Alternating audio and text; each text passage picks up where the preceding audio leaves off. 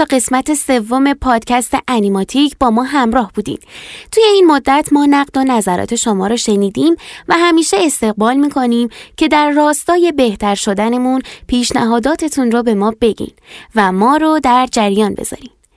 حتما می‌دونین که صفحه این اینستاگرام ما هم برای خودش مسیری رو داره و یوتیوبمون هم به زودی زود راه میفته و کلی سپرایز تو راهه. این اپیزود قسمت سوم انیماتیکه که در 5 آبان ماه 1402 ضبط شده.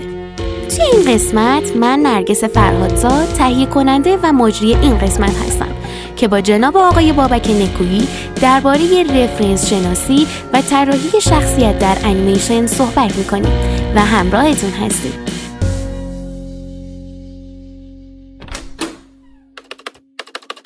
مهمان امروز ما جناب آقای بابک نکویی هستند انیماتور، طراح، کارگردان و مدیر و مؤسس استودیو گنبد کبود. ایشون فارغ تحصیل کارشناسی در رشته گرافیک از دانشگاه تهران و از مدرسان این دانشگاه هستند جوایز بسیاری در جشنواره های داخلی و خارجی در کارنامه هنری خودشون دارن.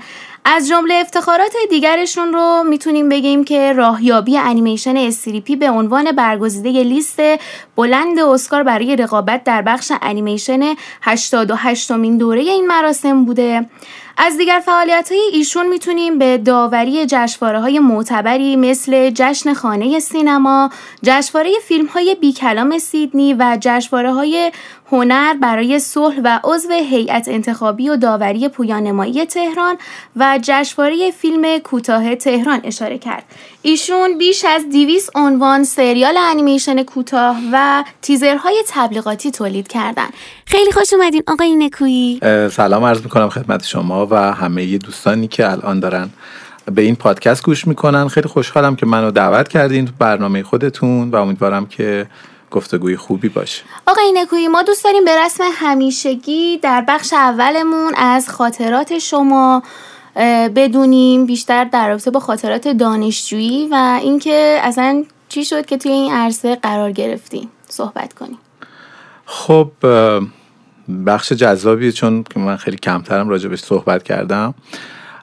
من شروعم به در اصل نقاشی و کار هنری برمیگرده به ایام کودکی به خاطری که پدر من نقاش هستن و دانشگاه تهران هم نقاشی خوندن.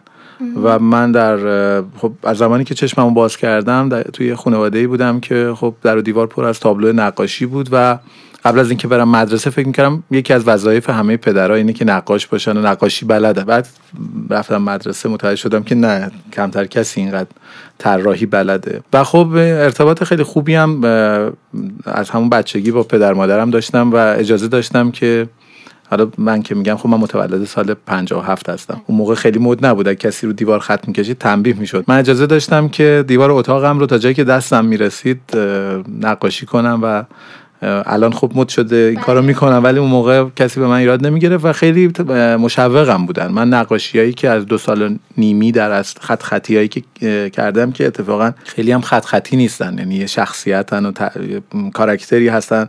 اسماشو زیرشون با همون زبون کودکانه من نوشتن. هرچی من گفتم نوشتن و نگه داشتن و الان خیلی برام جالبه و جذابه. و داشتم فکر می‌کردم که شاید یه روزی اینا رو که موقع کاملا مال یک دنیای کاملا کودکانه بدون بله. هیچ فکری بود و از ناخداگاه اومده. شاید بتونم تبدیلشون کنم به یک انیمیشن. و اینا رو برام نگه داشتن از اون سن. خب وقتی با این فضا شروع کردم به کار کردن و یعنی درس طراحی رو شروع کردم و نقاشی کردن و توی خانواده شروع کردم خب پدرم هم خیلی مشوق بود و استادم. و بهم خیلی چیزا رو آموزش می‌داد و بعد از منم خب برادرای من پسر اول یه خانواده هفت نفرم این پنج تا برادر دارم. با پدر مادرم حساب کردم شدیم هفت نفر. و همه هم هنری هن. یعنی هر پنج تای ما همه تحصیلاتشون هنره. و حالا یا گرافیک خوندن و یکیشون مجسم سازی و نقاشی خونده و همه هم دارن کار به صورت تخصصی کار هنری می‌کنن. و خب بعد از اونم باقی این بچه ها و اینا هم به من اضافه شدن و با فاصله دو سال دو سال و دیگه الان هم با هم همکاریم. چهار تامون همچنان در یک شرکت در همون شرکت استودیو گنبد کبود. بله. با هم همکاریم. یه نفرمون کار مجسمه سازی می‌کنه و بیرون جمع ماست. باقی هستن به اضافه یکی از عروسا هم که خانم یکی از داداشام هم که supervisor background هستن و خلاصه جمع خانوادگی هنری داریم. خب ورود من به دنیای انیمیشن هم یک جریان یک یک هویی و یک دفعه نبود. من از بچگی عاشق انیمیشن بودم و اولین تصویری که از بچگی تو ذهنم مونده برمیگرده به یک فیلم سینمایی در سینما که خیلی کوچیک بودم. ظاهرا سه سالم بوده سه سال داشتم و وقتی پرسیدم ظاهرا این اتفاق مادرم اینجوری تعریف کرد که خب رفته بودن سینما و یک کارتون توی حالا به زبون ایشونی انیمیشن توی اون سینما پخش می شده و یه انیمیشن دیده بودن. من داستان اون اون تصاویر که یک سواری بود سوار یک سوارکاری بود و حرکت می‌کرد و چند فصل میگذشت. یعنی پشت سرش فصلا تغییر می‌کردن. تو ذهنم مونده بود. بعدا اینو search کردم که این چی بوده این انیمیشنی که من این یه دونه تصویر تو ذهنم مونده و متوجه شدم این انیمیشن سینمایی روسی بوده به اسم ایوان هو که تو سینما پخش شده بود و من اینو دیده بودم. اولین شاید تصویری که به ذهن من مونده و در ذهن من مونده از دوران کودکی یه انیمیشنه. و من واقعا وقتی که انیمیشن می‌دیدم و چون پدرم گفته بود که اینو میشه ساخت و می‌دونستم این یه کاریه که میشه انجامش داد یعنی جادو نیست. و برام خیلی عجیب بود که چطور می‌تونم نقاشی هایی که روی کاغذ می‌کنم رو حالا تبدیلشون کنم به شخصیت هایی که جون دارن حرکت می‌کنن و مثلا مثل کاراکتر میکی موس اینقدر زنده و واقعی و باورپذیر باشه. برای همین همین هر چقدر بزرگتر شدم این شروع کردم دنبال این قضیه رفتن و زمان کودکی ما هم تقریبا دهه 60 امکانات الان وجود نداشت. نه اطلاعات به این وسعت بود نه امکان ساختن انیمیشن. انیمیشن هنوز آنالوگ بود دوربین در از آنالوگ می‌خواست و امکانات در دسترسی نبود. میز نور میز تولید انیمیشن خیلی بزرگ بود. اصلا کلا کار تلق می‌خواست و امکانات خیلی خاصی می‌خواست و هر جایی نبود و هر کسی هم نداشت. برای همین مثل یه آرزو بود انیمیشن ساختن. اینجوری نبود که بتونین انیمیشن بسازین. اولین تجربه من اون گردونه کانون بود که می‌تونستی به حال یه تصویر تصویر رو استریپ کنی پشت سر هم بکشی و بذاری تو اون گردونه و از بین اون شیارها حرکتش رو ببینی بله. و نمی‌دونم هنوز این تصویر رو دارم و این شد شروع متحرک سازی و بعد اصلا به همین نیت که بیام انیمیشن رو یاد بگیرم. من یه ملاقات داشتم با آقای نوردین زرینکل در یک جشنواره وقتی که 16 سالم بود و ازشون پرسیدم می‌خوام انیمیشن کار کنم چیکار باید بکنم؟ تجربیاتی جسته گریخته داشتم ولی نه به صورت حرفه‌ای. و ایشون پیشنهاد داد که بیام در دانشگاه لیسانس هم رو گرافیک بخونم و بعد برای یاد گرفتن انیمیشن وارد رشته فوق لیسانس انیمیشن بشم. و من دیگه تمام هدفم این شد که بیام در دانشگاه و یه شرطی هم با پدرم گذاشتم که بابای من یه ذره مخالف بود به خاطر امرار معاش می‌گفت رشته هنری خیلی آخر عاقبت ندارن. نرو رشته هنری و برو مثلا یه رشته مهندسی بخون. ولی میم معروف هم هست. میگن مثلا طرف می‌خواسته گنگستر بشه باباش میگه برو مثلا مهندس شو کنارش گنگستریت هم ادامه بده. پدرم هم همین گفت میگه برو مهندس شو حالا کنارش هم به هر حال انیمیشنت رو هم ادامه بده. ولی من خیلی سفت و سخت ایستادم گفتم نه من حالا واقعا وقتی برای رشته دیگه ای کار دیگه ای ندارم. و شرط بام گذاشت که حتما باید بیا بری دانشگاه تهران. یعنی اگر می‌خوای بری برو حداقل دانشگاه خوب مثلا و چون می‌دونه سختم از قبول شدن شاید. و منم واقعا قبول شدم. یعنی قرار شد یه رشته هنر بزنم و اون موقع می‌شد صد رشته انتخاب رشته کرد. 99 رشته از مهندسی و ریاضی و رشته اولم همون. رشته گرافیک قبول شدم و وارد دانشگاه شدم. دوره بود که هنوز خدا بیامرز مرتضی ممیز و اون اساتید کلاسیک گرافیک ایران تدریس می‌کردن دانشجوی و شاگرد اینا شدم. مثلا استاد احسایی بودن استاد ممیز بودن آدمای خیلی به حال بزرگی بودن. ما خیلی بیشتر از اینکه درس گرافیک بگیریم از استاد ممیز درس اخلاق گرفتیم و استاد بزرگ کاریزمایی دارن یک به حال تجربیاتی دارن که وقتی سر کلاسشون میشینی فراتر از درس مثلا حالا اون مشقی که میدن اون درسی که میدن یاد می‌گیری. دوره خوبی بود ولی خیلی زود به این نتیجه رسیدم مسیر من از دانشگاه عبور نمی‌کنه و در دانشگاه انیمیشن را نخواهم آموخت با اینکه الان خودم درس میدم. و دنبال جایی میگشتم که انیمیشن یاد بگیرم. چون احساس می‌کردم در دانشگاه چیزی برای در اون زمان چیزی برای اون اشتیاق من فراتر از اون چیزی که بلدم وجود نداره. و بیشتر یه محیطی بود که من با آدمای مختلف آشنا می شدم با استادای مختلف آشنا می شدم برای همین تصمیم گرفتم که دیگه وارد فضای کار بشم. برای همین از ترم دو یه آگهی دیدم شرکت آبنوس فیلم و رفتم تو این شرکت و شروع کردم کار کردن. از شانسمون یه پروژه از فرانسه اومده بود خیلی با کیفیت بود و اون زمان که اطلاعات خیلی کم بود من برای یه پروژه فرانسوی به اسم تیتام شروع کردم کار کردن و خب خیلی تجربه خوبی بود و در اصل می‌تونم بگم با فضای تولید انیمیشن به شکل کاملا ایش آشنا شدم و همون سالم دانشگاه درس دادم. خیلی زود. یعنی از 18 19 سالگی که من رفتم دانشگاه خیلی مثلا 20 سالگی رفتم سر کار. 22 سالگی دانشگاه دانشگاه سینما فوق لیسانس انیمیشن درس دادم. و اینا خیلی خاطرات ریز ریز داره. اگه بخوام بگم خیلی مفصل میشه و بعد از یه مدت هم با اتفاق بهنود برادرم تقریبا تمام کارام رو از زمانی که دیگه استودیو شخصی داشتیم با بهنود انجام دادم. تمام کارگردانیامو مشترکه. یکی از اون پنج تفنگ دار بله. آره نمی‌تونم بگم سه تفنگ دار ولی یکی از اون برادرایی که برای خیلی با من همراه بود و اولین کسی بود که با من همراه شد از برادران و دیگه تا همین امروز هم که در خدمت شما هستم به اتفاق ایشون مشغول تولید انیمیشن هستی. برگردیم به اون یک سری خاطراتی که گفتین. به نظر خودتون شیرین تنی رو اون به یاد ماندنی ترین خاطره ای که داشتین تو اون دوران رو یکیشو برامون تعریف کنین. حالا شیرین ترین خاطر جالب داشتم. من متولد زاهدانم بزرگ شده یه زاهدانم هستم. بله. یعنی تا فکر کنم مثلا چهارده سالگی و اینا زاهدان بودیم. البته اصالتمون زاهدانی نیست ولی خب به واسطه کار پدرم رفته بودیم زاهدان. و خب زاهدان یه خوبی داشته که از جنگ دور بود. ما اصلا جنگ رو و اون استرس بمباران و موشکبارون و اینا رو اصلا در دوران کودکی اصلا متوجه نشدیم. و یه نکته جالب دیگرش این بود که کنار مرز پاکستان بود و یه سری چیز میز از پاکستان میومد مثل استیکر و کتابای به حال کارتونی و اتفاقاتی که نبود توی و فیلم های قاچاق ویدیو که نبود در تهران و جای دیگه. شما پیدا نمی کردید. مثلا فرض کنید انیمیشن هیمن انیمیشن تاندرکتس اسپایدرمن اینا رو روی وی ها خب این اونا هم کپی رایت نداشتن. یه ذره شبیه ما روی VHS کپی می‌کردن. تو بیشتر فیلم هندی میومد که من علاقه ای نداشتم. ولی اینا رو هم میومد حالا خاطر چی بود؟ پدر من یه بار با یکی از اینا بهشون گفتم بدوکی. به این پسرای نوجوانی که می‌رفتن از اونور جنس قاچاق می گفته بود که فیلم کارتونی بیار برای بچهای من. و این رفته بود یه کارتون فیلم هندی آورده بود فیلم کارتونی. یعنی یک فکر با میگه یه کارتون فیلم بیار. رفته بود یه کارتون فیلم آورده بود و با گفت یه روز با یه کارتون فیلم اومده بود. به این فیلم های کارتونیتون. و این جز همون خاطرات با مزه اون دوران در مورد انیمیشن و هیچی دیگه. ما هرچی تو این فیلم ها گشتیم هیچ, هیچ انیمیشنی تو این فیلم ها نبود ولی چی میگن خاطره با مزه موند از انیمیشن و فیلم های کارتونی. خیلی هم عالی.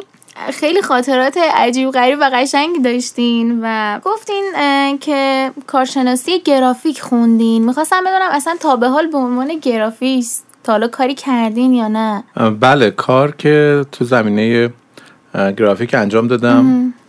در حال حاضرم انجام میدم. یعنی کلی طراحی لوگو دارم و کار گرافیک دارم. حالا بیشتر تو همون زمینه بحث مثلا آیدنتیتی و دیزاین آیدنتیتی و اینا کار کردم. منتها هیچ وقت خودم در به عنوان گرافیست هیچ وقت ادعایی نکردم و دوستم نداشتم که واقعا خودم رو هیچ وقت به عنوان گرافیست یا تصویرساز یا نقاش کاری که انجام میدم و یا حتی کاریکاتوریست ارائه بدم و خیلی متعصبانه همیشه توی هیته انیمیشن بودم. هیچ جا تو حتی رو رزومم هم صحبتی از کار گرافیک یا از کار تصویرسازی یا حتی کاریکاتور نمی‌کنم. ولی کاریکاتور که خیلی کمتر کار کردم ولی خب یه همکاری مختصری با گل آقا داشتم تو سن خیلی کم. یعنی زمانی که سال اول دبیرستان بودم یه سری کار فرستادم در برای مجله گلاغا در اوج مجله گلاغا و فکر کنم هولوش سالهای 72 بود 1372 و چاپ شد.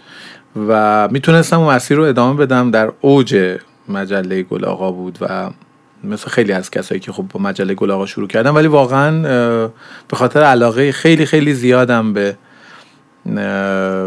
انیمیشن متعصبانه انیمیشن کار کردم و همیشه صندلیم صندلی انیمیشنی بوده. هیچ وقت نرفتم انجمن طراحان گرافیک عضوشم هیچ وقت عضو انجمن تصویرسازان نشدم. هیچ جا خودم رو در هیچ سنف دیگری شریک و دخیل نکردم به خاطری که هم عاشق انیمیشنم هم متعصبم و دوست دارم اگر که شناخته میشم فقط به انیمیشن و انیمیشن سازی شناخته بشم.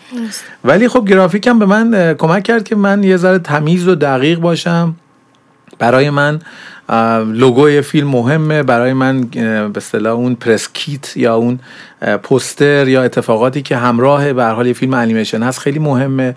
من خیلی روی آیدنتیتی و دیزاین گنبد کبود کار کردم. برای مهم بود به حال اتفاقاتی که برای برندینگ شرکتم میفته و اینا رو به حال همه رو مدیون اون دوره گرافیکی هستم که در دانشگاه تهران خوندم. یعنی در واقع تجربه ای که توی دانشگاه در رابطه با گرافیک گذروندید دیدتون رو همچنان به انیمیشن عوض نکرد و چقدر خوب که شما باز هم از گرافیک درس گرفتیم برای انیمیشن. خیلی بهم کمک کرد. ببینید من که هدفم مشخص بود توی صحبت هم گفتم بله. چرا اومدم دانشگاه ولی خیلی کمک کرد. اولا که خب استادای بزرگی داشتیم در دانشگاه و من خیلی چیز ازشون یاد گرفتم. خیلی به نظرم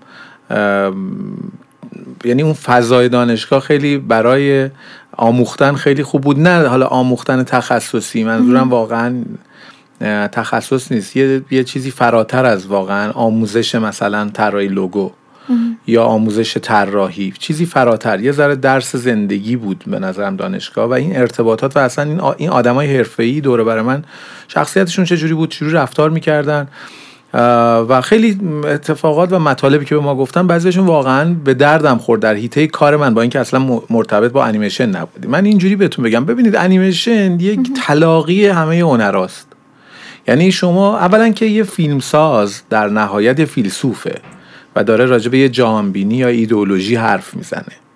بنابراین اگر شما بخواید یک فیلسوف باشید و چیزی برای گفتن داشته باشید ببینید از تکنیک انیمیشن که دیگه حالا فاصله می‌گیریم می‌خوایم چی بگیم؟ تاش می‌خوایم انیمیشن بسازیم که چیکار کنیم؟ بالاخره می‌خوایم یه جهانبینی رو بگیم یه فلسفه ای رو بگیم یه حرفی رو بزنیم. حتی تو قالب تنز کوچیک هر چیزی. ولی داریم به یک نگرش یا اتیتیود داریم اشاره می‌کنیم. این برمیگرده به اینکه شما چقدر ظرفتون از نظر آگاهی پر باشه. بنابراین بحث صرف مثلا دونستن متحرک سازی به درد شما برای حرف زدن نمی‌خوره. فقط متحرک سازی رو یاد می‌گیرید که چجوری حرف بزنید. یعنی اون انگار گرامر حرف زدن شما. بله. اگر بخواید درست حرف بزنید به عنوان کارگردان انیمیشن باید فلسفه بدونید باید روانشناسی بدونید مقداری باید تاریخ هنر بدونید باید یک جامبینی برای خودتون داشته باشید و برای همین باید وسعت آگاهی خیلی زیادی داشته باشید. مخصوصا انیمیشن که خب هنرهای تجسمی حرف اول توش می‌زنه ادبیات داره در قالب فیلمنامه نویسی سینما رو به شکل گرامر داره. کاملا به هر حال شما با قوانین سینما حرف خواهید زد. و تدوین بسیار اهمیت داره. موسیقی در کنارش بسیار پررنگ و مهمه. sound effect و موسیقی همونقدر مهمه. بخشی از به معماری و مجسمه سازی در فضا و فضا سازی اهمیت پیدا می‌کنه. acting و تئاتر و بازی سازی در به حال اون انیمیت و متحرک سازی اهمیت پیدا می‌کنه. یه دفعه متوجه میشین که همه رشته ها رو یه جورایی باید کلیت این بدونی. هنر رو بله. جمع شده در انیمیشن و بعد آگاهی شده بله و حالا اینا همه رو یاد می‌گیرید که چی می‌خواین باش بگید. اونجا اون فلسفه مهمه اون اون چیزی که می‌خواین حرف بزنید مهمه. حالا اینا رو یاد می‌گیرید که چی بگید. حالا مثلا انیماتور خوبی هم شدید. حرف به عنوان کارگردان یا به عنوان معلف می‌خواین چی بگید؟ چی می‌خواید بسازید؟ اونجا کار سخته تازه شروع میشه. برای همین اون ظرف شما دانش شما اون آگاهی های شما به شما اون نگرشی میده که حالا میاد و نظرتون میگید مخالفتی می‌کنید با یک مسئله موافقتی می‌کنید با یک مسئله یه چیز رو از دیدگاه خودتون بیان می‌کنید. مثلا خیلی سوال جالبی ما اصلا برای چی داریم زندگی می‌کنیم؟ بله. اگر بخواید راجع به این انیمیشن بسازید چی می‌سازید؟ این چیزی که گفتین خیلی حالا نکته عجیبیه برای ما چون که ما نه توی دوره کاردانی و نه حتی توی دوره کارشناسی درس مهمی مثل درس تاریخ خونه رو حتی از کنش ردم نمیشیم. یعنی از حتی از هنرستان بچه ها وقتی که وارد مثلا رشته همون انیمیشن میشن هیچ درسی به نام تاریخ هنر ندارن. و در حد یک تاریخچه خیلی کوچیکی که کی مکتب انیمیشن رو توی ایران آورد توی درس دانش فنی برامون میگن. بله حالا این اتفاق خوبی نیست. امیدوارم در اون سیاست هایی که برای شورای به حال تدوین و تعلیف دروس مدرسه ها و دانشگاه ها هست که تغییرات ایجاد بشه و به حال. ولی خب پیشنهاد می‌کنم واقعا خودتون واقعا بسنده نکنید به دانشگاه. شما اگه ضرورت این اتفاقات رو می‌دونید خودتون به عنوان یک جستجوگر ریسرچر بیفتید دنبال این کارا و پیدا کنید برای خودتون. و اصلا کلا به نظر من دانشگاه یه دروازه است. و شما دانشجویید یعنی شما می‌خواید دانش رو بجویید. دیگه دانش آموز نیستید. قرار نیست کسی بهتون بیاموزه. قراره که شما خودتون پیدا کنید. بنابراین از این دروازه که رد میشید این اعتماد به نفس رو بهتون میده که به حال الان توی محیط فعالیت کنید. دیگه واقعا منم هم همینطور بودم. اگه بخوام برگردم به دانشگاه دانشگاه برای من در ورودی بود. به یک دنیای بزرگتر. من واقعا خیلی هم انتظاری نداشتم که از همه چی رو از دانشگاه فرا بگیرم. یه سرنخ به من استاد می‌داد برای من کافی بود. دیگه من خودم می‌رفتم دنبالش و در ضمن خیلی زود به این نتیجه رسیدم که اصلا دانشگاه راه من نیست. من باید برم کار کنم. باید برم توی یک پروژه استخونام خورد بشه. می‌دونید یعنی باید برم و ددلاین داشته باشم و بالا سرم کارگردان باشه و همکار داشته باشم تجربه کنم. واقعا اون فشاری که توی بازار کار هست بیاد حالا خوب یا بدش یا هر چیزی و کار رو اونجا یاد بگیرم. و واقعا هم همین اتفاق افتاد. من با دانشگاه شروع کردم. دانشگاه مثل چراغ راهنما یا مثل تابلو به من مسیر رو نشون داد. و اعتماد به نفسم بهم داد. شما بالاخره وقتی مدرک دانشگاهی دارید یکم اعتماد به نفستون هم بالاتره دیگه. بله دقیقا. به عنوان آدم باسواد شناخته میشین. اینو هم هست. دانشگاه رو اصلا نفی نمی کنم ولی میگم دانشگاه مثل یک مکمله برای رشد شما و شروع خوبیه. انگار یه چاراییه که تو قبل از اینکه می‌خوای مسیرتو مشخص کنی اونجا استوب می‌کنی یه سری مطالبیات می‌گیری و بعد دیگه راه و چاه و نشونت میدن و میری. بله یا لاقل چاه و حداقل نشونت میدن اگه راه هم نشونت میدن آره درست. بالاخره می‌تونی خیلی کارا بکنی. ارتباطات دانشگاه هم خیلی مهمه. شما تو دانشگاه با دوستان زیادی آشنا میشین.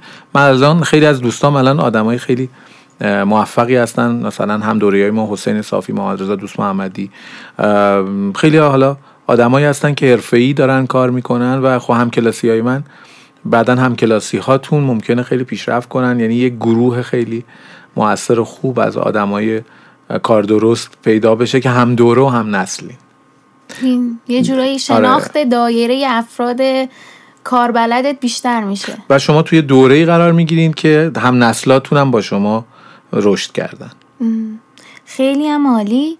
میریم یه استراحت کوتاهی داشته باشیم. برمیگردیم در رابطه با موضوع اصلیمون که در رابطه با نقطه شروع طراحی کاراکتر و نحوه رفرنس شناسی هست صحبت می‌کنیم.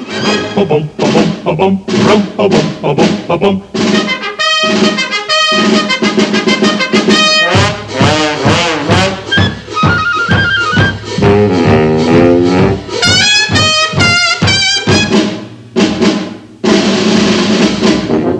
the leader of the club that's made for you and me? M-I-C-K-E-Y, M-O-U-S-E. Hey, they're high, they're ho, they're you're as welcome as can be. M-I-C-K-E-Y, M-O-U-S-E. Mickey Mouse, Mickey Mouse, Forever let us hold our banner high, high, high, high. Come along and sing the song and join the jamboree. M-I-C-K-E-Y, M-O-U-S-E. Mickey Mouse Club, Mickey Mouse Club. We'll have fun, we'll meet new faces. We'll do things and we'll go places. All around the world we're marching.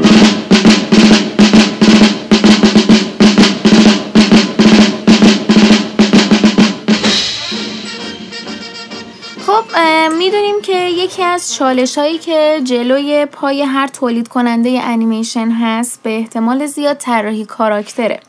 و می‌دونیم که طراحی کاراکتر یکی از موضوعات تاثیرگذار در موفقیت اون انیمیشن هست. و می‌خوایم امروز واکاوی بکنیم. قطعا شما می‌تونید ما رو در این باره روشنمون کنید. خب اگه بخوام راجع به طراح شخصیت در روند تولید فیلم انیمیشن صحبت کنم. این برمیگرده به مراحل قبل در اصل شروع تولید انیمیشن. یه مقدار باید راجع به pipeline یا مراحل حال تولید در انیمیشن صحبت کنیم که یه فیلم انیمیشن وقتی می‌خواد تولیدش شروع بشه چه جوری معمولا استارت می‌خوره؟ معمولا حالا برای پروژه بلند سینمایی یه قالبی داره یه شکلی داره برای کار کوتاه هم متفاوت تره و کار تجربی هم که خب شاید الگوی خاصی توشون نشه پیدا کرد و هر هنرمندی شیوه خودش رو داشته باشه. ولی برای کارهای الگو پذیر و الگودار معمولا یه بخشی هست به اسم visual concept. یا visual art concept که مراحل اولیه تصویری کردن فیلمنامه است. شما به هر حال با یه داستان یه خلاصه داستان یا treatment یا با یک فیلمنامه مواجهید. یعنی وقتی می‌خواید بالاخره یه انیمیشن بسازید با از مرحله ادبیات شروع کردید. و کار رو با کلمات شروع کردید و با نوشتار شروع کردید و خب این برمیگرده دیگه حالا اینجا به قواعد داستانگویی و داستان نویسی که مربوط به ادبیات میشه و وقتی از شخصیت صحبت می‌کنیم میریم تو قالب شخصیت پردازی که به حال توی داستان پردازی و ادبیات هست و تقسیم بندی که بالاخره شخصیت ها دارن شخصیت های مثبت یا پروتاگونیستا و شخصیت های منفی یا آنتاگونیست که از ریشه یونانی اومدن از اون ادبیات یونان و از آثار کلاسیک یونان اومدن و خیلی هاشون از تراژدی اومدن بیرون و در از حالا پروتاگونیست همون سخنگوی مناظره های یونانیه که در مقابل حالا ممکنه آنتاگونیست یا مخالفش قرار بگیره و این از این ریشه اومده. بنابراین ما وقتی صحبت از داستان می‌کنیم باید یادمون باشه داریم راجع به شخصیت ها صحبت می‌کنیم. داستان ها راجع به شخصیت ها هستن و اهدافی که شخصیت ها دارن نه راجع به اتفاقات. این یادتون باشه که هیچ وقت داستان ها راجع به اتفاق ها نیستن. اگر راجع به یک اتفاقی تو ذهنتون موضوعی دارید هنوز تبدیل به داستان نشده. باید حتما راجع به شخصیت ها بنویسید تا داستان شکل بگیره. خب همینجور که به حال مشخصه وقتی راجع به شخصیت ها می‌خوایم صحبت کنیم داریم راجع به ویژگی های اون به حال افراد صحبت می‌کنیم که اینها یه ویژگی های درونی دارن interior دارن و یه ویژگی های بیرونی دارن exterior دارن.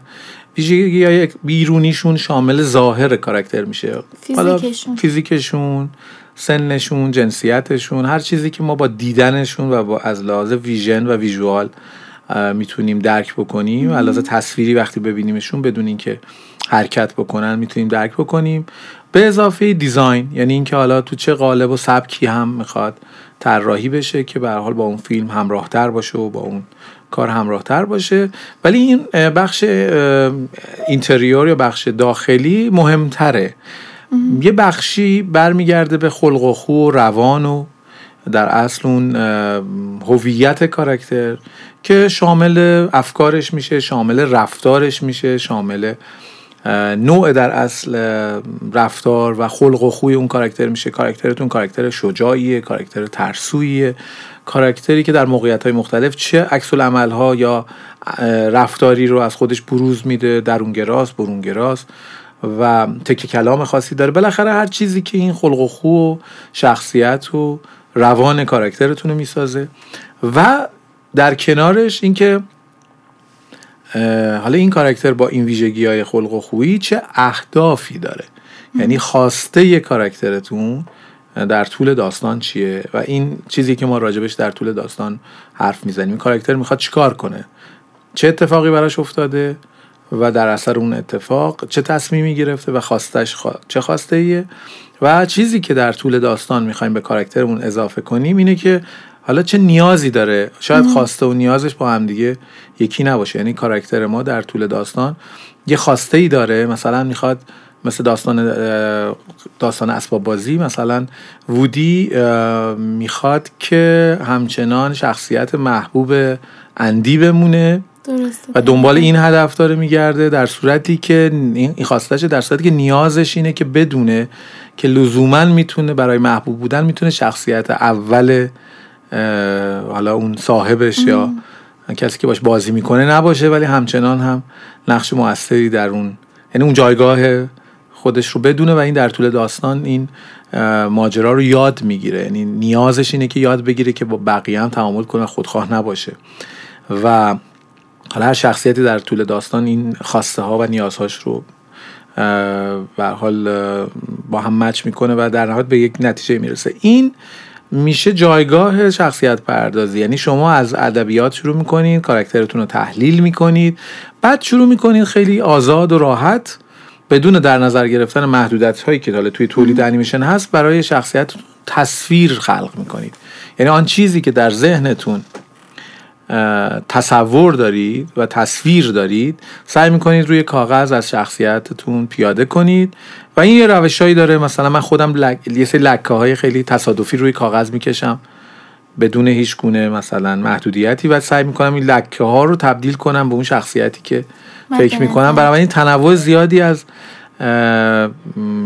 شخصیت یه دفعه روی کاغذ دارم مثلا شخصیت هایی که اقراقای مختلفی دارن ولی همه رو سعی می‌کنم اون چیزی نزدیک کنم که از فیلمنامه دارم و بعد مرحله بعد مرحله دیولوب و دیولوب و دیولوب یا اصطلاحا تکمیل کردن کامل کردن کامل کردن و توسعه دادن و شما سعی می‌کنید در طول حال مراحل کار هی اون شخصیت شخصیتی که طراحی کردین رو هی کاملتر کنید کم و زیاد کنید. تا در نهایت برسید به اون چیزی که خواسته شماست یا خواسته کارگردان. درسته. پس یعنی تو قدم اول ما باید شناسنامه کاراکترمون رو لیست بکنیم و داشته باشیم. بعد از اون بیایم دیگه دست به کار بشیم و اتود بزنیم و باز همونطور که شما گفتین ادامه بدیم به این طراحی تا بالاخره برسه به همون گزینه که مد نظر خودمون بوده. بله ببینید اگر دلیل داشته باشید برای هر چیزی که طراحی می‌کنید خیلی مهمه. درسته. یعنی مثلا اسکورسیزی برای مثلا اینکه به رابرت دنیرو یه حس خوبی از حالا تو فیلم زنده است یه حس خوبی از اون شخصیت بده. قبل از اینکه مثلا شروع کنه به بازی کردن یه کیف پول بهش داده بوده که تو این یه سری جزئیات داشته. کارت و نمی‌دونم یه نامه و یه عکس مادر. برای که وقتی بگه این کیف پول توه و این کیف پولش رو باز کنه متوجه میشه که چه شخصیتی داره که این کیف پول رو اینجوری چیده. یعنی من می‌خوام اینو اینجوری مثال بزنم براتون. حتی اگر تو فیلم شما شخصیتتون کیف پولی نداشته باشه ولی باید بدونید که اون کیف رو چه جوری پر می‌کنه. و چی توی اون کیف پولش داره؟ این مثال از این جهت دارم بهتون میگم که شما باید خیلی اشراف داشته باشید به اون شخصیت و از اجزایی خبر داشته باشید از وجوهی خبر داشته باشید که حتی تو فیلمتون شاید عیان نباشه و مشخص نباشه. تا مسلط باشید به اون شخصیت. بنابراین از کلیشه دور میشین. بنابراین اگه کتی تنه کارکترتون می‌کنید دلیل داره. اگر آستینی رو بالا می‌زنید دلیل داره. اگه خ... کاراکترتون خالی روی صورتش داره به یه دلیلیه یه چیزی رو داره تداعی می‌کنه. بنابراین حتی اگر اجزای تکراری رو کنار هم بذارید مثل لباس و پوشش و مو و چهره و به حال هر چیزی حتی اگر design تکراری رو هم انتخاب کنید character شما شخصیت شما به خاطر شخصیت پردازی درست و درک شما نسبت بهش unique و منحصر به فرد میشه.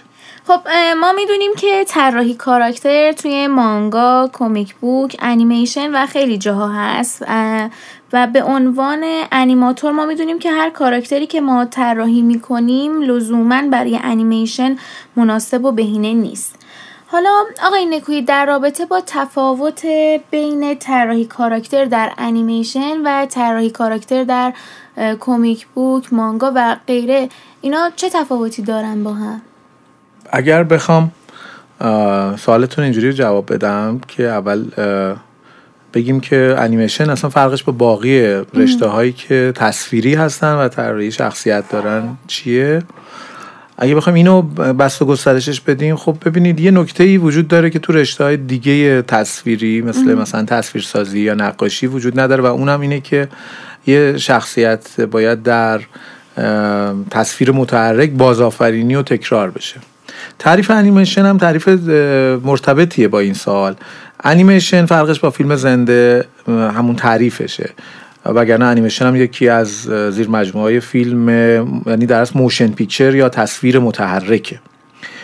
و فرقش با تصویر متحرک یا فیلم زنده ای که فیلم برداری میشه اینه که انیمیشن به صورت تک فریم خلق میشه ولی فیلم زنده ثبت میشه. این تفاوت انیمیشن و فیلم زنده است.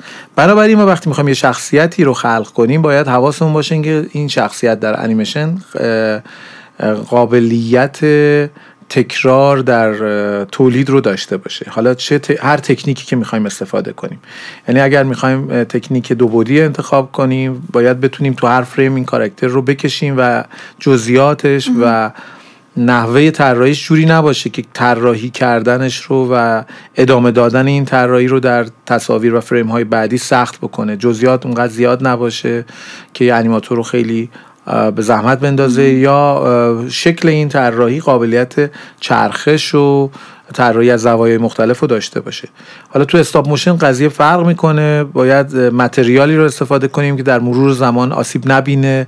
هر چقدر که این رو مفصلاش رو یا بر حال اندامش رو تغییر میدین برای حرکت های مختلف این در طول مدتی که داریم باش کار می‌کنین خراب نشه از هم باز نشه کج کوله نشه اینا متریالش مهمه این ماجرا. و جدا از این عروسکی که می‌سازید باید این قابلیت رو داشته باشه که بتونه حالتهای مختلفی رو بگیره به خودش و بتونید یه مترکسازی خوب بکنید. در 3D هم این ماجرا هست. در 3D هم وقتی خیلی شبیه استاپ موشن وقتی یه کاراکتری رو می‌سازید باید کاراکتر این قابلیت رو داشته باشه که حرکت های خوبی رو بتونه به انیماتور بده. یعنی وقتی دست character رو حرکت میدین پای character رو حرکت میدین بتونه خیلی خوب حرکت کنه. و فرقش هم با باقی باز شاید تکنیک اینه که تو 3D اتفاقی میفته که خم شدن های ارگانیک بدن آدمیزاد که توی بله. مفصلا هستن رو به سختی میشه با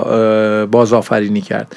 چون همه چی polygon و vertex و نقطه های سطح بعضی از حرکت ها از درون در از مفصل شروع میشه. یعنی اون به اصطلاح پیوت یا اون مرکز چرخش داخل یک حالا بدن قرار می‌گیره. مثل کتف. شما اگر دستتون رو ببرید بالا یا دراز کنید به جلو به خاطر که فرم استخون کتف ویژگی منحصر به فردی داره بله. از روی سطح مثل عروسک پلاستیکی خم نمیشه. از داخل حرکت می‌کنه. یا وقتی مثلا انگشت اشارتون رو جمع می‌کنید بند مثلا وسط طولش کوتاه میشه.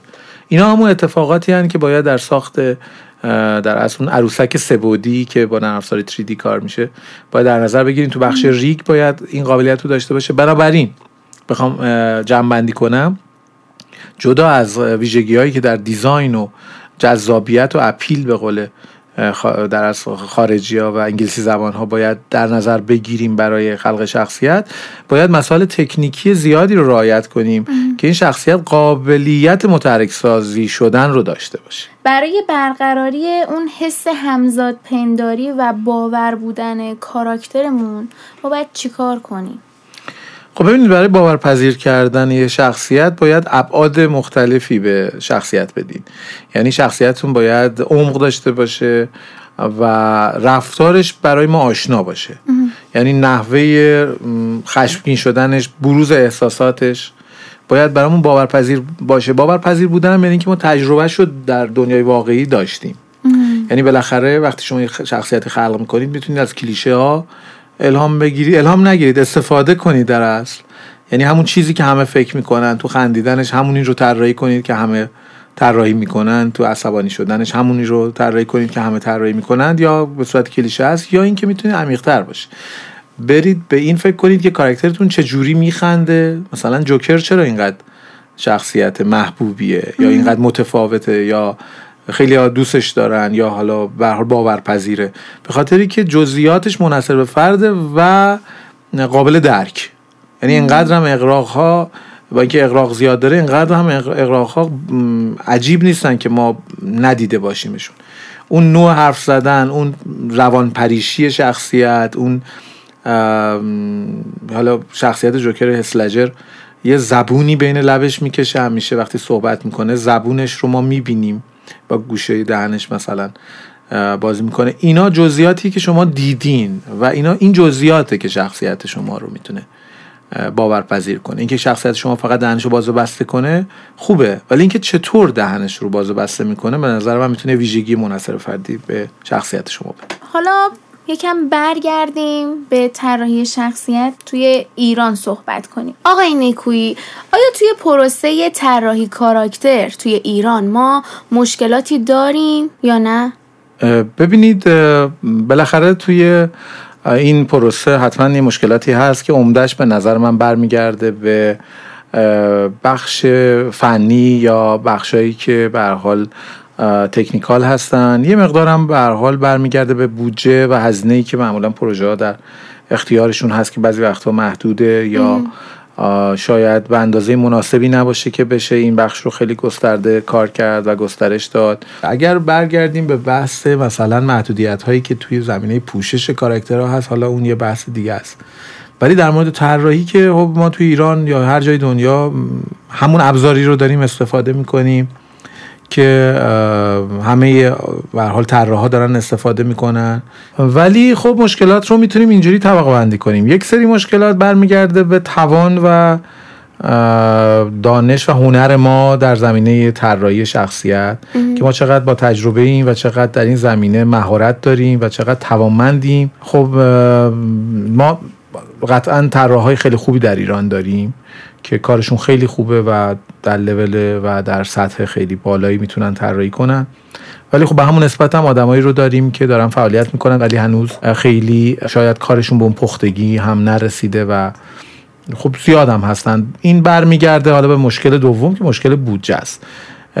خیلی از شرکت ها به خاطر محدودیتشون در استفاده از بودجه یا داشتن بودجه مجبورن که به حال با آدم هایی که خیلی حرفه‌ای و دستمزدهای بالاتری می‌گیرن کار نکنن برن سر وقت آدم های سطح پایین تر و اونها هم به خاطر اون عدم توانمندیشون یا ناتوانیشون در طراحی شخصیت و تجربه کمتری که دارن خروجی خب ضعیفتری رو بدن که خب این دیگه به حال کل پروسه تولید رو دچار مشکل می‌کنه. شما با شخصیت هایی مواجه هستین که اندازه طراحی و دیزاین و خیلی چیزها به حال ضعیف هستن.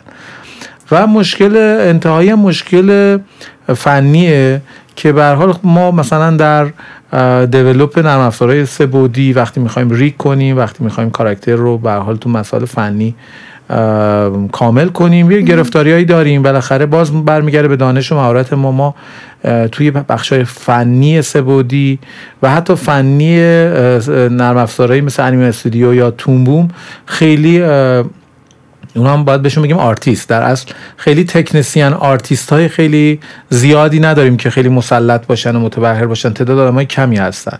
وقتی شما بخش rig character رو یا بخش setup یک character رو در نرم افزاری مثل موهو یا نرم افزاری مثل انیمه استودیو یا نرم افزار تون بوم یا مایا یا به حال نرم افزارهای سه بعدی یا دو و نیم بعدی که احتیاج به ریگ دارن. خیلی خوب انجام ندین. خب کاراکترم در حرکت کردن و فیزیک و خیلی از اتفاقات دچار مشکل میشه. و خب اینا این سگانه معمولا اگر دقت بکنید ضعف عمده ما در خلق شخصیت علاوه هنری و فنیه. به اضافه اینکه بعضی وقتها هم بالاخره اون کارگردان ها هم بعضی وقتها کم تجربه و خیلی شاید نتونن یه تیم یه تیم رو خیلی خوب و با کیفیت هدایت کنن و نتیجه خوب از عوامل و نیروهای اجرایشون بگیرن. ما می‌دونیم که خب رفرنس شناسی و مطالعه کردن و یاد گرفتن از رفرنس ها خب خیلی مهمه کلا توی اصول طراحی کاراکتر. اما متاسفانه توی ایران انگار بیشتر چیزی شبیه کپی کردن القا شده تو ذهن بچه هایی که حالا طراح کاراکترن. علل خصوص باز هم چون که دارم از به عنوان نماینده از دانشجو میگم چیزی که ما توی هنرستان و دانشگاه داریم یاد می‌گیریم اینه که انگار رفرنس و ذهنمون آماده نمیشه برای اینکه ازش یه ایده ای بگیریم خب این اشتباه اگر ما صرفا کپی بکنیم خلاقیتمون رو می‌کشیم. چه کار باید بکنید؟ باید برگردید به اصول اولی یعنی آناتومی بدونید. خیلی زیاد آناتومی بدونید خیلی زیاد. یعنی بدونید هر عضله و هر استخون و هر اتصال چه ویژگی و محدودیتی برای حرکت بدن آدمیزاد ایجاد می‌کنه یا بدن هر موجود زنده ای پرسپکتیو بدونید اینا رو با تاکید دارم میگم. آناتومی بدونید پرسپکتیو بدونید بتونید یک حالا شخصیتی رو یه طراحی رو در زوایای مختلف نقاشی کنید بکشید و, و درست توی فضا قرارش بدید و پرسپکتیو بسیار مهمه خیلی مهمه در کیفیت طراحی شما. و ترکیب بندی بدونید و بعد از اونم دانش داشته باشید خلاقانه بتونید کار بکنید. بعد برگردید به نقاشی ریشه های تمرین های نقاشی ریشه های تمرین های طراحی و آناتومی و اینا رو خوب بدونید. بعد بیاید حالا مطالعه کنید. آثار آدم های بزرگی مثلا در طراحی شخصیت فرض کنید مثل مثلا کن اندرسون یا مثل مثلا گلن کین حالا اینا هم انیماتور بودن هم آرتیست در آرتیست انیمیشنن و هم طراح شخصیت. خب مثلا گلن کین هم انیماتور هم طراح شخصیت های خیلی معروفی مثل بله. مثلا اریل در پری دریایی کوچیک یا همون beast یا دیو در دیو و دلبر یا تارزان یا خیلی شخصیت های معروف انیمیشن های کمپانی وال دیسنی. خب اگر برید ببینید این آدم به چه چیزی چه ابزاری مسلطه می‌بینید؟ آدم به آناتومی و پرسپکتیو و شناختش از طراحی کلاسیک خیلی خیلی مسلطه و خب از این ابزار استفاده می‌کنه. شما می‌تونید آثارش رو مطالعه کنید و اون چیزایی که اون توی جستجوهاش رسیده رو توی کار خودتون تا یه حدی استفاده کنید. آقای نکوی خود شما چجور رفرنس ها رو مطالعه می‌کنید؟ برای کاری که می‌خواید خلق کنید؟ ببینید رفرنس رو در حدی که به الهام بخش باشه. من سعی می‌کنم کپی نکنم. و به حال من حتی خیلی وقتا مطالعم موردی نیست. یعنی من شروع می‌کنم به دیدن خیلی از کارها بدون اینکه مثلا بخوام طراحی شخصیتی بکنم. این روش رو بهتر می‌دونم. مثلا من یه عالم کار کپی می‌کنم یا مطالعه می‌کنم. نه روزی که می‌خوام طراحی شخصیت بکنم. از قبل من شروع می‌کنم مطالعهمو شروع کردن و طراحیامو کردن و کپی کردنمو انجام دادن. اینو مثلا بارها بارها انجام میدم. ولی روزی که قراری طرح شخصیتی انجام بدم اصلا به رفرنس ها دیگه رجوع نمی‌کنم. درسته. اون روز هر چی اتفاق افتاده تو ناخودآگاه من ضبط شده. من از اون آدمایی که می‌خواستم الهام بگیرم الهامامو گرفتم. یعنی احتمالا یک کارایی رو می‌کنم توی طراحی که دیگه خودم تو خداگاه هم ممکنه حواسم نباشه که الهامه و فکر می‌کنم مال خودم. درسته خیلی ممنون. خب الان که نسبت به طراحی کاراکتر انقدر عمیق تر شدیم آقای نکوی نمونه های خوب طراحی کاراکتر توی جهان حالا محدود نمی کنیم به ایران. نمونه های خوبی می‌تونیم معرفی کنیم که اون کاراکتر موفق بوده و توی ذهن مخاطب بعد از اینکه خلق شده چندین سال بعدش هنوز که هنوزه تو ذهن اون مخاطب مونده, مونده. خب یه کاراکتر تقریبا نزدیک به 100 ساله داریم که خیلی محبوبه و میکی موسه و میکی موس 100 سالشه. بله. و خب می‌دونید که همچنان هم به حال دیگه اومده روی لباس ها و روی پوشش و یعنی یه برند شده دیگه از حالت شخصیت خارج شده. خب کلاسیک بخوام بگم میکیموس خب خیلی شخصیت جهانی و دقیقا تو همین راستای صحبتمون هم هست شخصیتی که برای اولین بار در سال 1928 در فیلم ویلی قایق بخار فیلم کوتاه ویلی قایق بخار که اولین فیلم ناطق انیمیشن جهان هم هست معرفی شد. البته قبلش در یه انیمیشن دیگه ای خلق شده بود. بعد از اینکه والتیسنی با یه دعوایی با تهیه کنندش جدا شده بود و اسوالد خرگوش رو از دست داده. بود که موز خلق شد و همچنان هم شخصیت محبوبیه و میکی و مینی جزو شخصیت هایی هستن که خیلی طرفدار دارن بین بچه ها نسلایی که دیگه هیچ ارتباطی با از لحاظ عمر و سن با اون نسلی که به حال این شخصیت رو خلق کردن و توسعه دادن دیگه اصلا ندارن و دیگه زمانی به دنیا آمدن که اونا چندین سال بوده که از خالقان اثر از دنیا رفته بود. اه، ولی غیر از میکی موس من بخوام اینجوری جوابتون رو بدم یه ذره سلیقه خودم رو بگم. بله من چه کاراکترهایی رو شاید دوست دارم بخوام بگم که من توی طرح شخصیت ها از چه کاراکترهایی خیلی خوشم میاد. من از کارهای دیزنی رابین هود دیزنی رو خیلی دوست دارم. شخصیت بله. سختیه طراحش میلت کاله و کن اندرسون. من خیلی این شخصیت رو دوست دارم. خیلی هم شخصیت سختی علاوه طراحی. شما یه بار از روش کپی بکنید متوجه میشین چقدر سخت شبیه رابین هود رو می‌تونید دوباره بکشید از روی بله. خودش. خیلی اجزاش در تناسب خیلی سخته و یه روباه اه، اصطلاحا چارمینگه. یه روباه خیلی یعنی شخصیتش درسته که روباهه و خیلی دوست داشتنیه. یعنی بله و به نظر من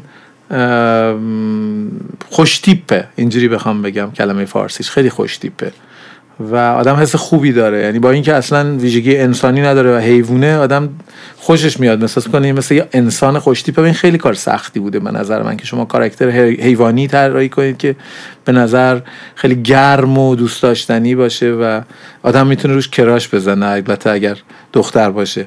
ولی نکته ای که هست اینه که خب خوبم از اوتش اومدن. دیگه شخصیت هایی که خیلی دوست داشتم در دوران کودکی و یا همین الان شخصیت های انیمیشن شگفت انگیزا یا اینکریدیبلز بودن. اینکریدیبلز خیلی من شخصیت هاشون هم به لحاظ- به لحاظ محتوایی دوست داشتم من هم از لحاظ دیزاین خیلی دوست داشتم. و خب خیلی جالب می‌دونین که شخصیت های یه خانواده رو خیلی اقراق کردن. بله، پدر باید. قوی باشه بار خانواده بر دوششه. باید قدرتمند باشه. مادر باید بین همه بتونه صلح ایجاد کنه. کش میاد باید خیلی انعطاف پذیر باشه. مادرها بله. انعطاف پذیرن. پدرها باید قوی باشن. کلیشه ای پسر بچه ها شیطونن. از دیوار راستم میرن بالا و خیلی برام این تند میدو مثل رابطه آره. خواهر برادری که یه سری جاها با هم دعوا می‌کنن. آره و تند میدوه. یعنی پسر بچه ها به خاطر انرژی زیادشون خب معروفن. دختر در سن تقریبا بلوغه. برای همین خجالتی موش رو صورتش غیب میشه توانمندیش به برمیگرده به اون شخصیتش که دلش می‌خواد دیده نشه. و و و جک جک هم تو قسمت اول بچه است دیگه هنوز هیچ استعدادی بروز نداده نمی‌دونیم قرار بزرگ بشه. همه فکر می‌کنن نرماله ولی بعد معلوم میشه که از همهشون آنورمالتر جک جکه چون بچه ها وقتی دقیقاً. نوزادن یا وقتی کوچیکن که کسی نمی‌دونه قرار در آینده رئیس جمهور بشه نمی‌دونم رفتگر بشه چه شغلی رو قراره انتخاب کنه. این تواناییش معلوم نیست. برای همین اینا خیلی شخصیت هایی بود که من خیلی هم لحاظ دیزاین خیلی دوست داشتم. خیلی ساده سازی فوق العاده ای دارن. بعد از شخصیت طراحی شخصیت های انیمیشن اینکریدیبلز یه سبک و سیاق طراحی توی طراحی شخصیت ها به وجود اومد. و بخوام بگم انیمیشن هایی که بعد از خودشون یک جریانی رو تو طراحی شخصیت ساختن و خیلی از کارها شبیه به اون دیزاین شد برای من همیشه جالب بوده. توی کارهای دیزنی خب با صد و یک سگ خالدار این دیزاین شاید خیلی پررنگ شد و بعد از صد و یک سگ خالدار دیزنی خیلی اون سبک و سیاق تو کارهای بعدی و خیلی از آدمای دیگه دیده, دیده شد. کنگ فو پاندا جزو فیلم هایی که بعد از طراحی و دیزاینش خیلی ها یعنی در طراحی طراحیایی که مال نیکو ماله هست خیلی طراح شخصیت فرانسوی که توی امریکا کار می‌کنه خیلی تأثیر گذار بود و دیزاینش خیلی موثر بود و که باز اون اجداهای چگونه اجدای خود رو تربیت کنیم هم بله. بخش عمده ایش رو نیکوماله طراحی کرده و دیگه هم اینا اینا خیلی دنیای جذابی از طراحی شخصیت ها هست. برگردیم به کاراکتر میکی موسی که خودتون گفتید نمونه خیلی خوبیه برای موفقیتش توی طراحیش. اینکه چرا این کاراکتر مقبول افتاده که الان 100 سال ازش گذشته و همچنان نسل جدیدم که میان همچنان اون کاراکتر رو دوست دارن بهش علاقه نشون میدن. خب برمیگرده به شخصیتی که برای میکی موس طراحی کردن. میکی موس شخصیت کمی محافظه کار بسیار مهربون با هوش بالا در عین حال خیلی شریف و درستکار داره. البته بعضی قسمتاش یه ذره بدجنس میشه ولی کلا کاراکترش کاراکتر شریف و مهربون و یه صدای ملایم کمی خجالتی. میکی موس کم خجالتیه. یه کمی ساده. آره دقیقا. یه شخصیت خیلی شخصیت مهربون و مثلا شما بدجنسی از میکی موس نمی‌بینین. در صورت که دانل داک مثلا یکم پرخاشگر و بدجنس و شیطون و به حال تضاد به میکی موس. بله. و اصلا اینا شخصیت های دیگه خلق شدن که بخش های دیگه ای از وجه های شخصیتی میکی موس رو کامل کنن. به حال میکی موس شخصیت محجوبی بود. دانل داک شخصیت پرخاشگر و عصبی و یکم بدجنسی بود. گوفی شخصیت خیلی ساده و کمی ابلهی داشت و به حال این شخصیت ها کنار هم یه جورایی یه پک شخصیتی بودن که همدیگه رو کامل می‌کردن. و اینکه می‌دونین آقای نکویی که شخصیت میکی موس از کجا الهام گرفته و رفرنس چی بوده؟ آه خیلی سوال جالبیه. از چالی چاپلین خیلی تاثیر گرفتن برای خلقش. می‌دونید که والدیسی خیلی با چالی چاپلین دوست بوده. و برای اکران سفید برفی هم خیلی از چارلی چاپلین ادوایز و کمک گرفته و کلا برای اکران فیلماش از چارلی چاپلین خیلی کمک گرفته. نامه, نامه به چارلی چاپلین که تشکر کرده بابت کمک هایی که برای اکران فیلمش کرده وگرنه در اون دنیای خیلی به حال پر از مشکلات هالیوود این مثال زده که گفته این این پخش کننده ما رو مثل گرگ می‌تونستن بدرن. ما در مقابلشون اینقدر ضعیف بودیم. و خب چارلی چاپلین خیلی بهش کمک کرده. یه بخشی از هویت کاراکتر میکموس اون شیطنت ها و با مزگی های چارلی چاپلین رو داره. ولی ولی اگر باز اگر بدونید خودش جای میکی صحبت کرده تا زمانی که زنده بوده. بله بله صدای خود والدیسنیه صدای میکی موس. و بعدا هر کی هم صحبت کرده سعی کرده همون صدای والدیسنی رو تقلید کنه. و به نظر من این آره اتفاقاتی بوده. کما اینکه به هر حال دیزاین دهه 20 امریکا خیلی همه چی اون دوره golden age اگر نگاه کنید همه چی خیلی گرد و چشمای دکمه ای و همه فرما دایره و شما شخصیت های ده بیست نگاه کنید همه چی دایره است. بله آدم ها مهم نیست موشن خرگوشن آدمی زادن همه چی. و بعد این شاگردای به صلاح هتلا که لباس های رسمی میپوشیدن ولی فقیر بودن برای همین دستکش های سفید میپوشیدن لباس های دکمه دار میپوشیدن هم خیلی شخصیت های محبوبی بودن مثل اسپیرو. و فانتزیا دو تا شخصیتن که یکی بله. شاگرد هتل. اون لباس فرم معمولا لباس جالبی بوده. خیلی دوست داشتن لباس بپوشن معمولا از سطح پایین. میکی موس هم یه جورایی این بدن سیاهی داره ولی دستکشای سفید و مال اون طراحی اون دورانه. حالا در رابطه با یه نمونه کاراکتر موفق صحبت کردیم. کاراکتری هست که ناموفق باشه و خیلی زود انگار تاریخ انقضا داشته باشه و از یاد همه رفته باشه؟ سوال جالبیه به خاطر اینکه خب حتما هست و ما یادمون رفته دیگه الان. اگر اگر اگر شخصیت محبوبی بود که الان تو ذهنمون مونده بود خب قطعا موندگار شده بود دیگه. حالا به قول معروف شخصیت ها احتمالا هستن. حتما. ببینید در طول سالیان خیلی از انیمیشن ها با اینکه خیلی هم براشون هزینه شده و خیلی هم به حال سعی کردن که محبوب باشه خیلی بعضی وقتا به اون شهرت و محبوبیت نرسیده ببینید مثلا فرض کنید که دنباله های فیلم کارز اون هواپیماها در پیکسار بله. اصلا محبوب نیست با اینکه ماشینا خیلی محبوبه و هم بچه ها خیلی ماشینا رو دور... اون کارز رو دوست دارن ماشین ها رو دوست دارن ولی هواپیماها رو اصلا خیلی دوست ندارن و شخصیت هواپیماها اونقدری که ماشینا باورپذیر بودن در نیومده و حالا معمولا کار پیکسار همیشه شخصیتشون خیلی موفقه.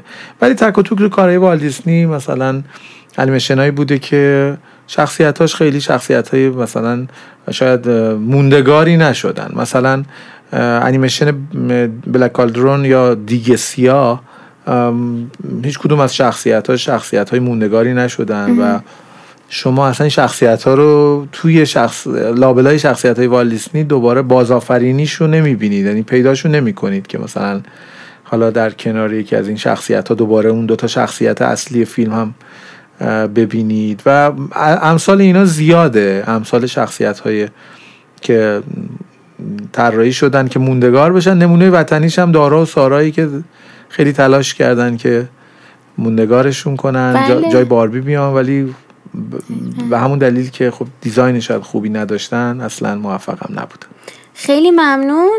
مثالای خیلی خوبی زدین و کلی چیزای خوب ازتون یاد گرفتیم. خواهش می‌کنم.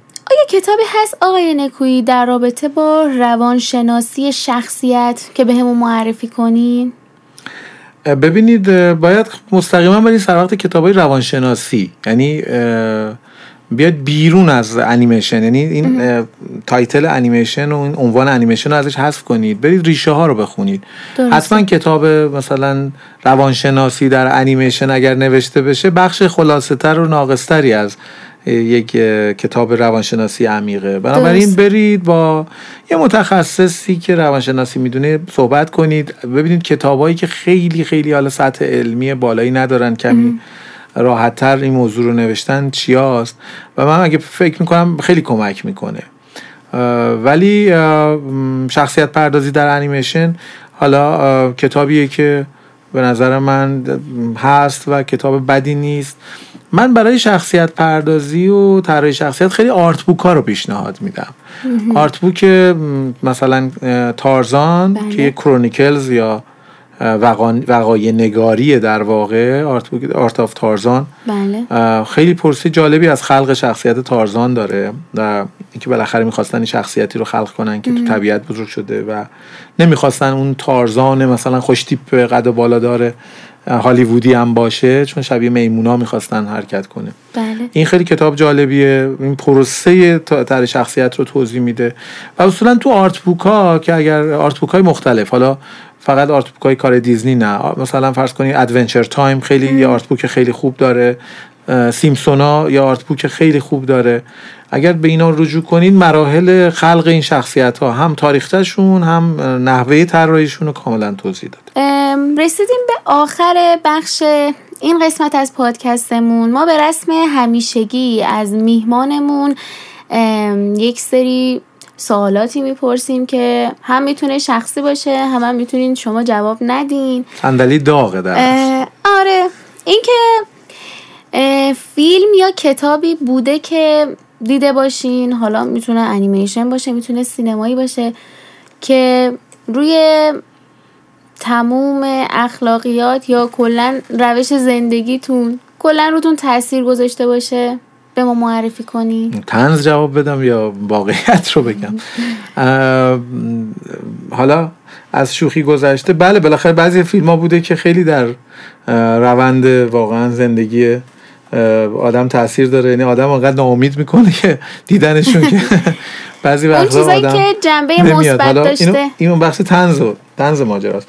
حالا وقتی فیلم بد می‌بینی میری و سینما واسه فیلم خیلی بد می‌بینی مثل جریان ادب از که آموختیه واقعا. کلی چیز یاد می‌گیری ولی از بی ادبان ولی واقعا کتاب در زمین کتابایی که من دوست داشتم و خوندم کتابای رمان بوده که بعضیاشون مثلا من مرشد و مارگاریتا رو خیلی دوست دارم. کتاب جالب و عمیقیه. و خیلی به زندگی مدرن انسان, انسان امروزی و در چیزایی که درگیرشه میپرزه کتاب جالب داستانش هم داستان خیلی فانتزی و جالبیه خیلی. و کتابی بوده که بعد از اینکه خوندمش خیلی من رو به فکر کردن واداشته. و اخیرا حالا حالا کتاب کتاب زیاده ولی اخیرا دو تا کتاب مال نشر نظر گرفتم. خیلی جالبه خیلی کتاب جالبیه. یکیش هست اسمش دو جلده به اسم من خانم و من سفرم که نامه ها و دستنوشته های عباس کیارستمیه. و بخشی از زندگی عباس کیارستمی رو می‌بینید. به عنوان بله. یک فیلسوف فیلمساز. من خیلی خوشم میاد از عباس کیارستمی و فیلمهاش به خاطر نگاهی که داره و حالا نه لزوما من بخوام اون به اون شکل فیلم بسازم ولی این فلسفه ای که داره و کاری که در سینما کرده برام جالبه و وقتی که این کتابا رو اخیرا خریدم و مطالعه کردم و دیدم در اصل به بخشی از زندگی عباس کیارستمی پرداخته که اصلا عیان نبوده. مثلا جلو چشم ما نبوده. مثل حل کردن معما و پازله. یعنی شما مثلا یه آدمی رو خیلی ازش الهام گرفتید یه جمله ای گفته بعد میای انگار که دلیل این جمله رو توی این دست نوشته ها و خطوط می‌تونی پیدا کنی و در موردش می‌تونی بفهمی و به درک بهترت از اون هنرمند و آرتیست کمک می‌کنه. خیلی هم عالی. ممنونیم که دعوت ما رو پذیرفتین. روز خیلی به یاد ماندنی رو در کنار هم گذروندیم.